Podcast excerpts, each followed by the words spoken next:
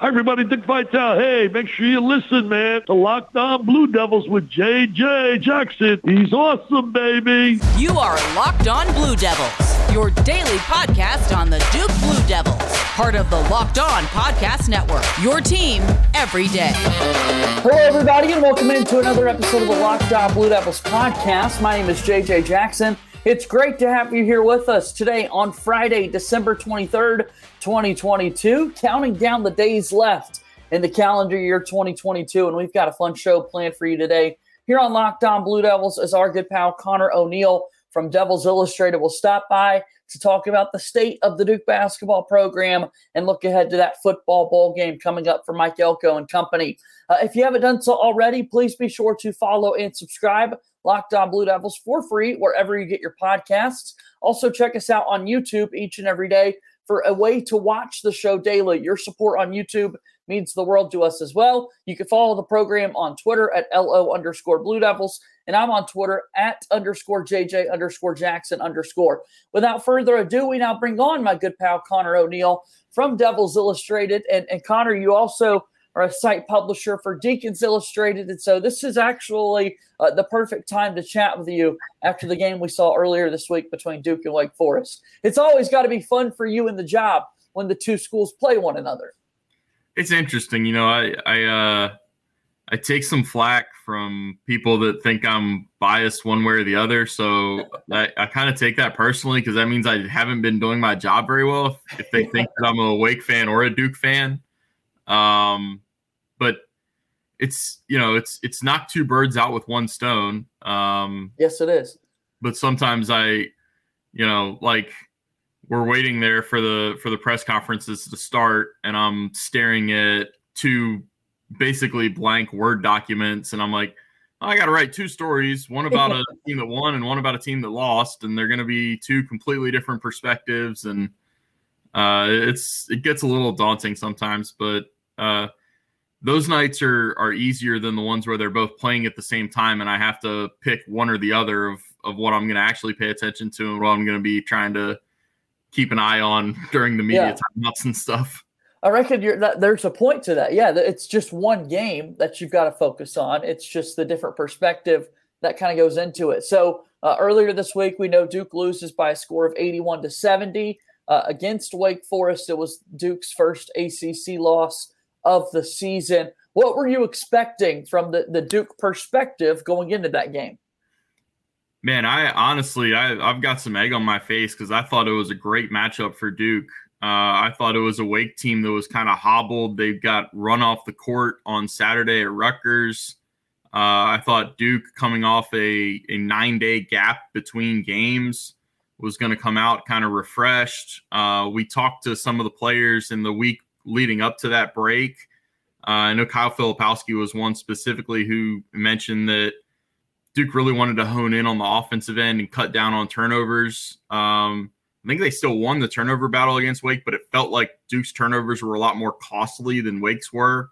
Uh, maybe that has something to do with the three for 15 they put up in the first half on threes. Those some of those felt like turnovers. Um, but I, I just I expected a, a, completely different Duke team to be out there, and I think you can chalk that up a little bit to missing Dariq Whitehead and Dereck Lively, but the way Duke played, and you know those guys factor into the equation uh, that we see for Duke down the line this season, but they haven't been the biggest pieces of the puzzle in the first twelve games.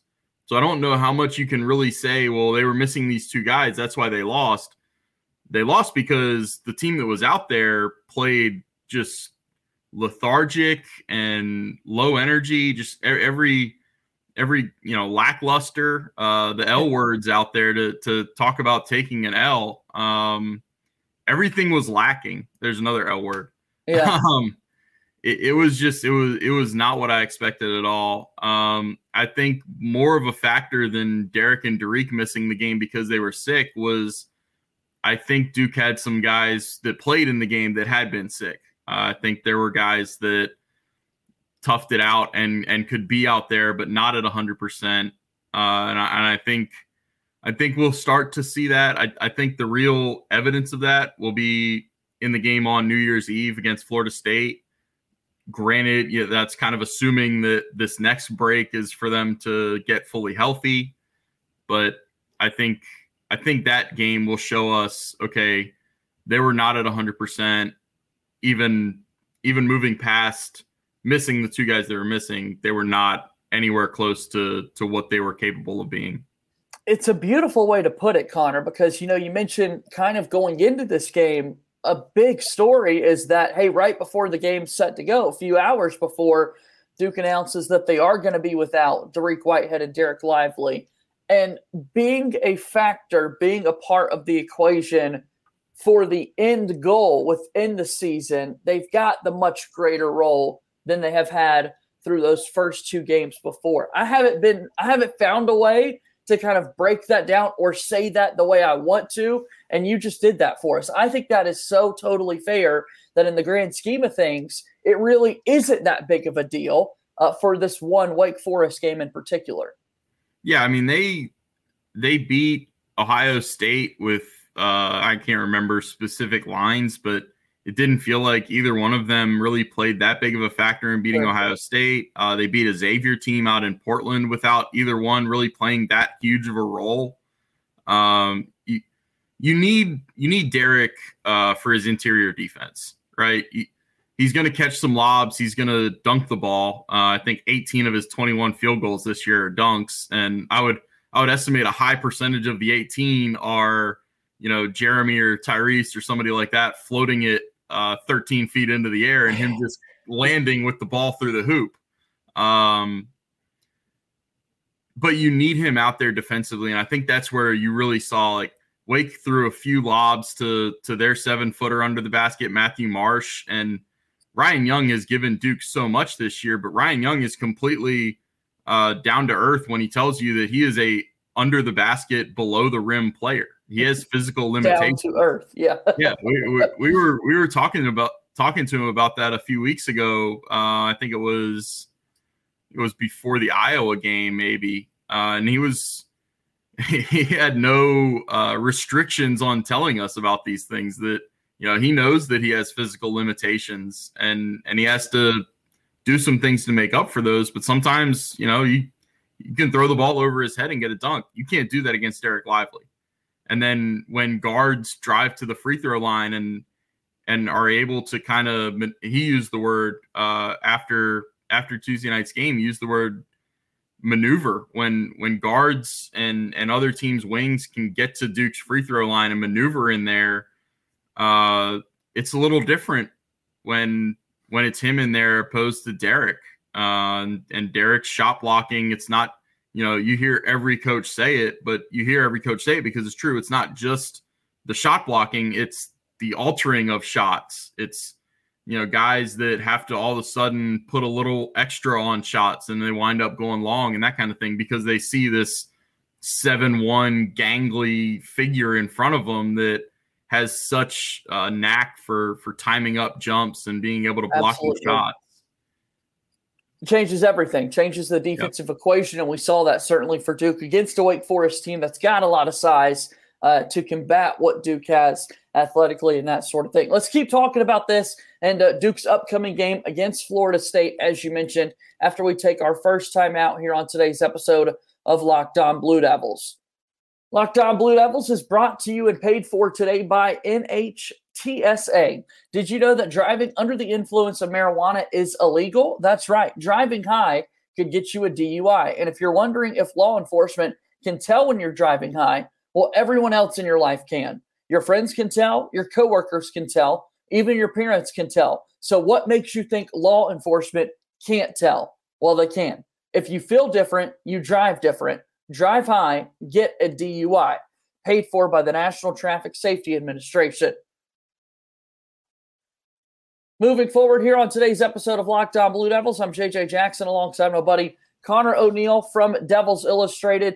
We're talking about the Duke men's basketball game against Wake Forest from earlier in the week. Uh, a bright spot for Duke in this one uh, was the performance of Jaylen Blakes. I don't know that anyone had it on the Duke basketball bingo card that he would be the leading scorer uh, for the Blue Devils and setting the career high on that like he did. Man, uh, if if they can get that kind of game from Jaylen Blakes, I think they take it uh, ten times out of ten. Sure.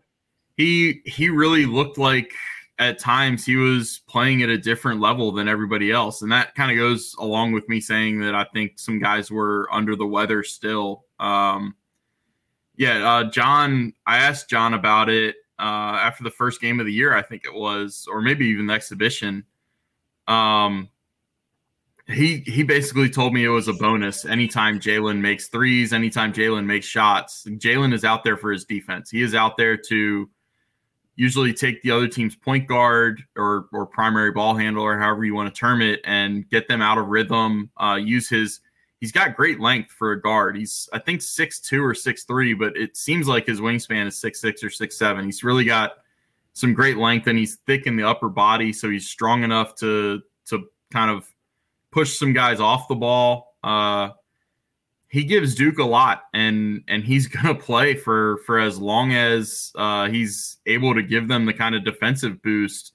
But then when he goes out there and makes three threes and uh, is is kind of your spark plug offensively, um, man, that's that's such a boost, uh, and and you'll see it you'll see it more, uh, especially if if the other guys have lackluster performances that carry over into the next few games.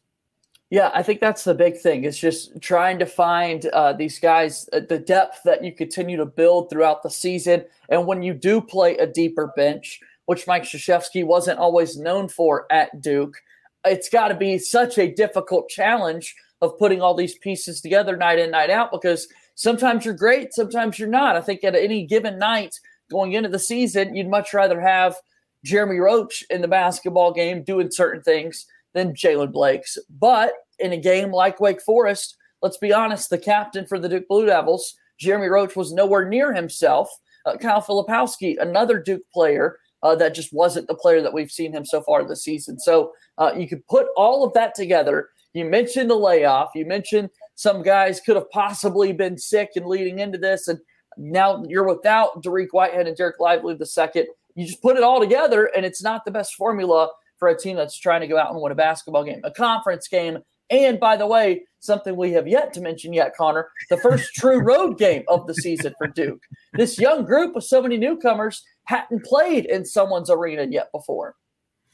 Yeah, my I think one of my main takeaways from this game was this game showed why Duke is going to go to Arizona and play out in Tucson next year.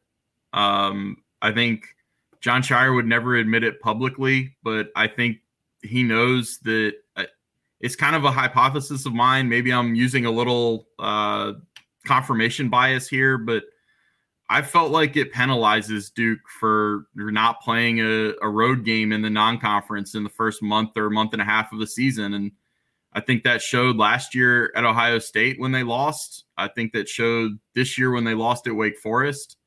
Uh, when you have not only a young team but a team with with some transfers that have also haven't played together, communication gets so much tougher when you're in that first road game.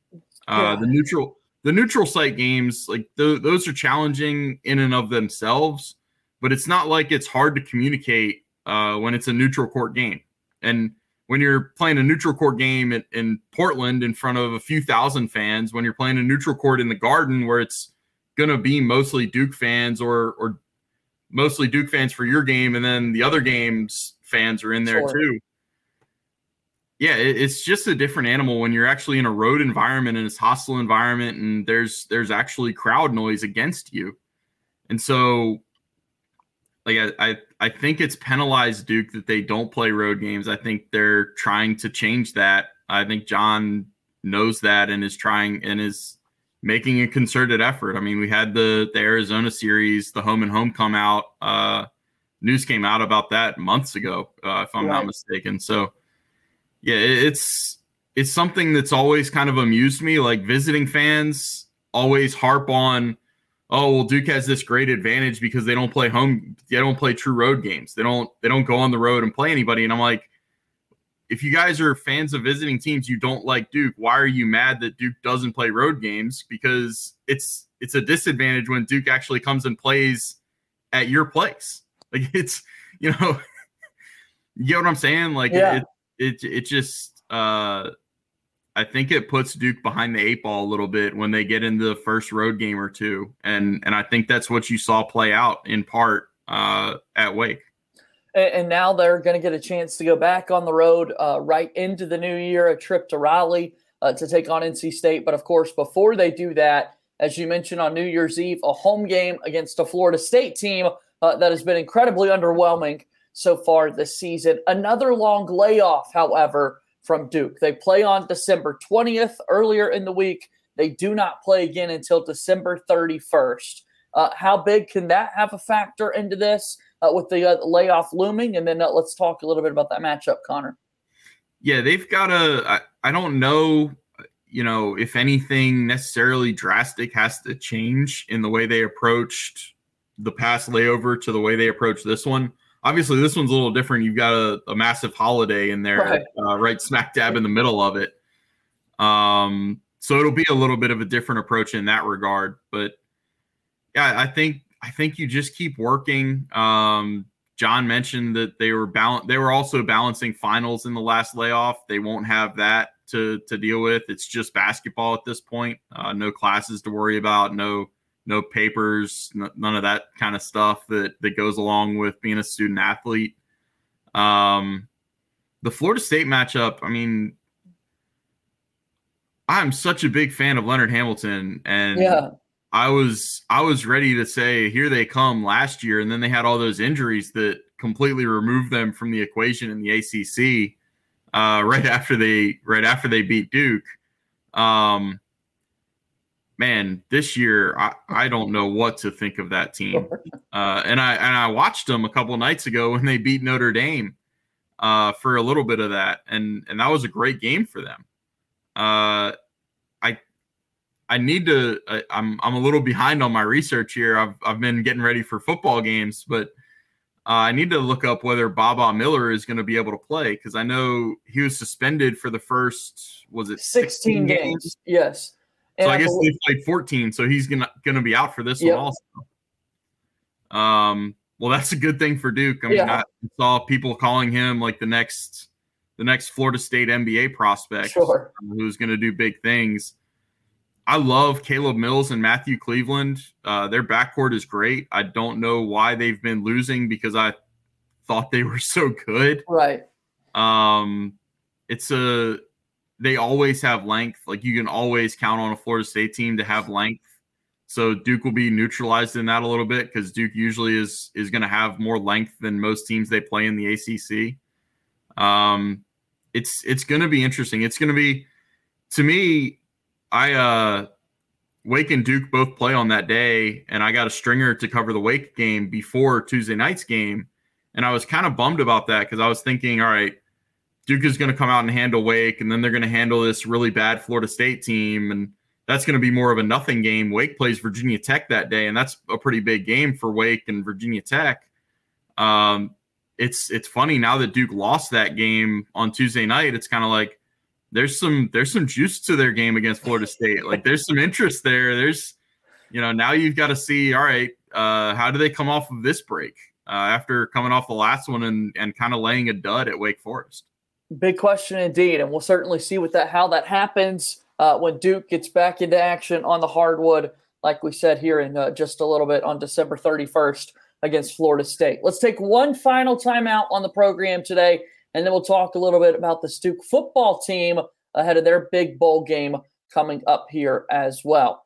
Locked on Blue Devils here today, and we do want to make sure you're aware of Locked On Sports today. Again, thank you so much for making our program your first listen and first watch every single day. But make sure that you check out Locked On Sports today. It's the biggest stories around the sports world in 20 minutes or less, plus instant reactions, game recaps, and Locked On's take of the day. Follow us on Twitter at Locked On Network.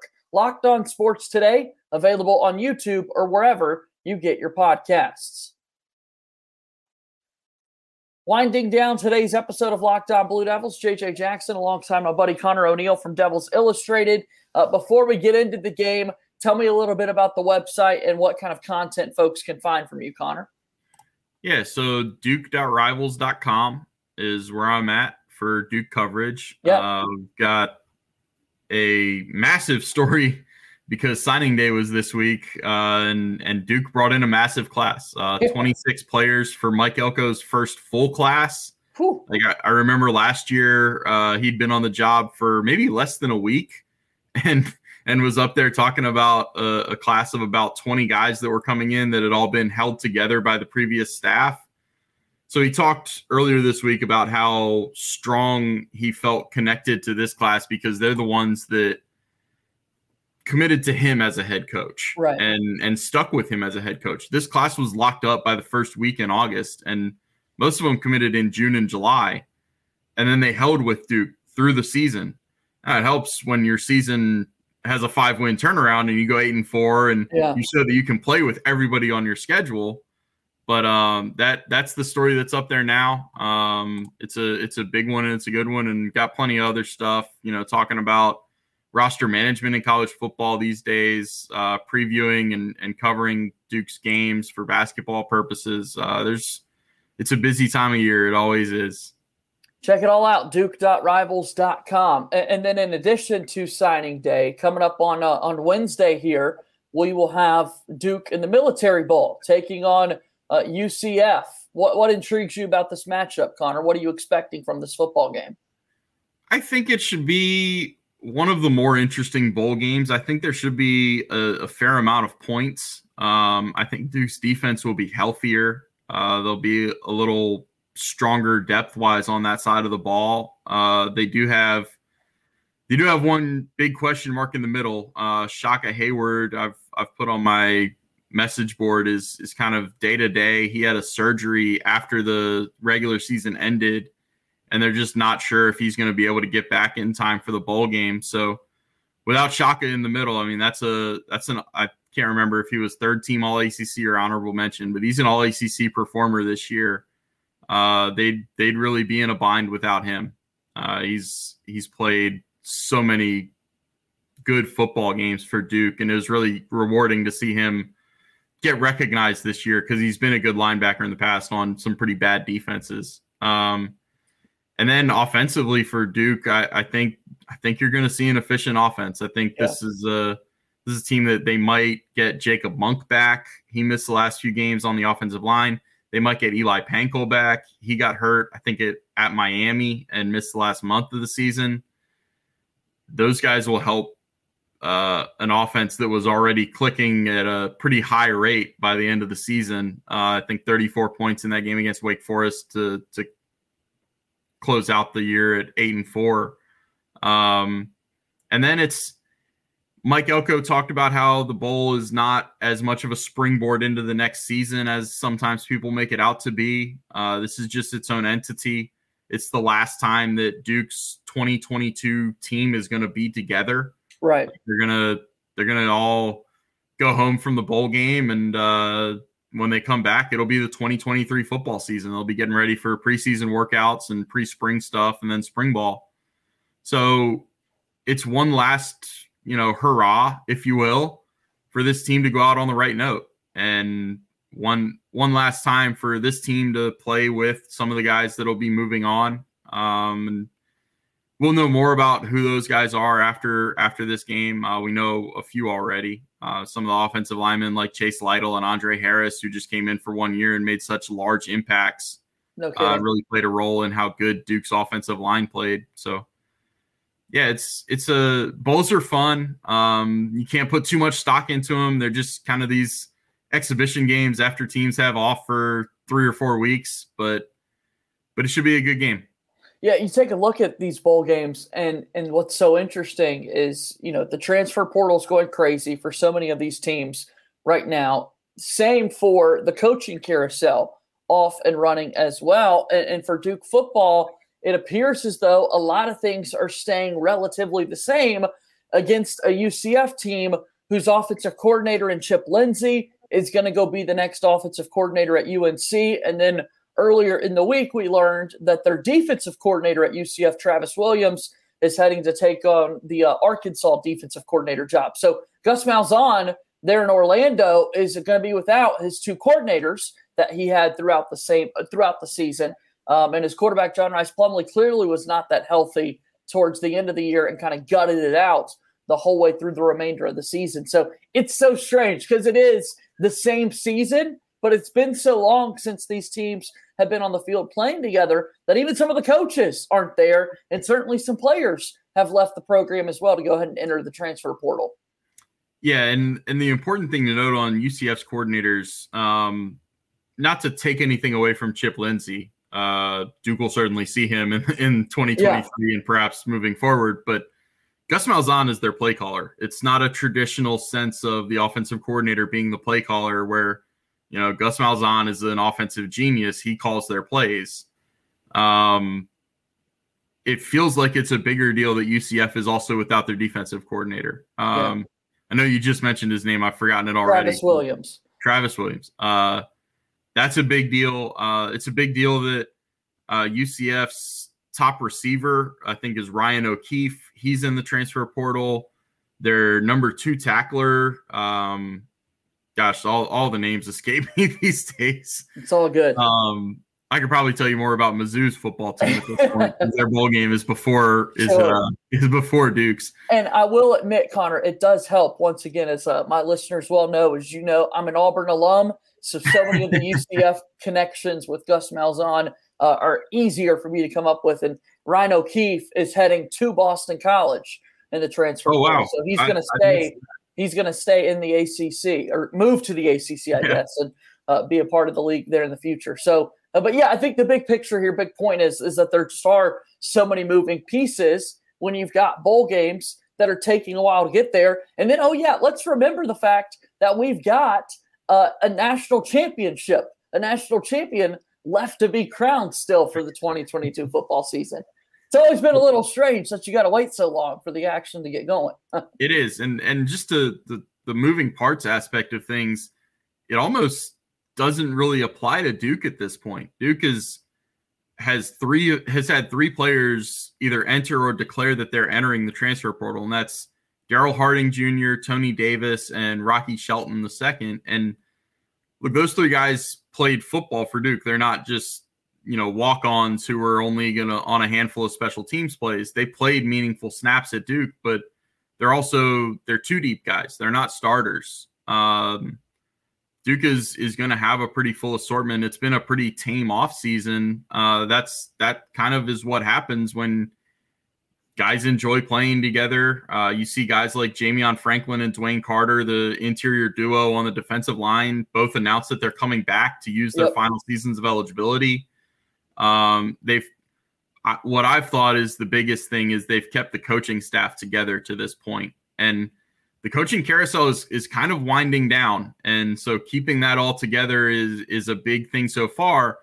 The the one caveat there is uh, I was talking to somebody about this earlier in the week was, yeah, it's dying down now, but then who's to say in about three weeks when it's the NFL's Black Monday that somebody's going to fire their coach and hire Jim Harbaugh, right. and Michigan's going to need to hire a staff, then whoever leaves to go to Michigan is Michigan, hire yeah. staff. It's just it's going to spin up again. But to this point, Duke has done a great job in in being able to keep the staff together, and I think that that's the one where I kind of had my eye on. Like, does does anybody try to come in and maybe take uh, Ishmael Aristide, the cornerbacks coach? Uh, Jess Simpson, the defensive line coach, has an outstanding pedigree. Uh, Kevin Johns, the offensive coordinator. I mean, people, it's no secret. It's not a you know, the, there's not people in college football are pretty smart. They can see that this Duke team went from three and nine to eight and four. Riley Leonard went from Gunnar Holmberg's backup to possible yeah. all ACC quarterback. Got to score points to win the game, and the offense did that. Yeah, yeah, yeah. So keeping that staff together has been critical, and will be critical moving forward. In what should be a little bit more of the carousel spins. Yeah, Wednesday, December twenty eighth, the Military Bowl there from Annapolis, Maryland, Duke and UCF. Uh, Connor, as always, I appreciate you taking some time to join me here on the podcast. Want to wish you and your family a very Merry Christmas and Happy Holidays. Uh, and thanks again for being on the podcast today. Really do appreciate it. Thanks, JJ. Uh, thanks for having me. Thanks for the well wishes, and I wish you the same. Uh, Thank Merry you Christmas. so much. Merry Christmas. That's our pal Connor O'Neill from Devils Illustrated. Again, Duke.rivals.com. Go get a subscription. Support the work that's being done there from Connor O'Neill. Excellent coverage of Duke University athletics. That's going to do it for today's episode of Locked On Blue Devils. Thank you for your support as always here on the program.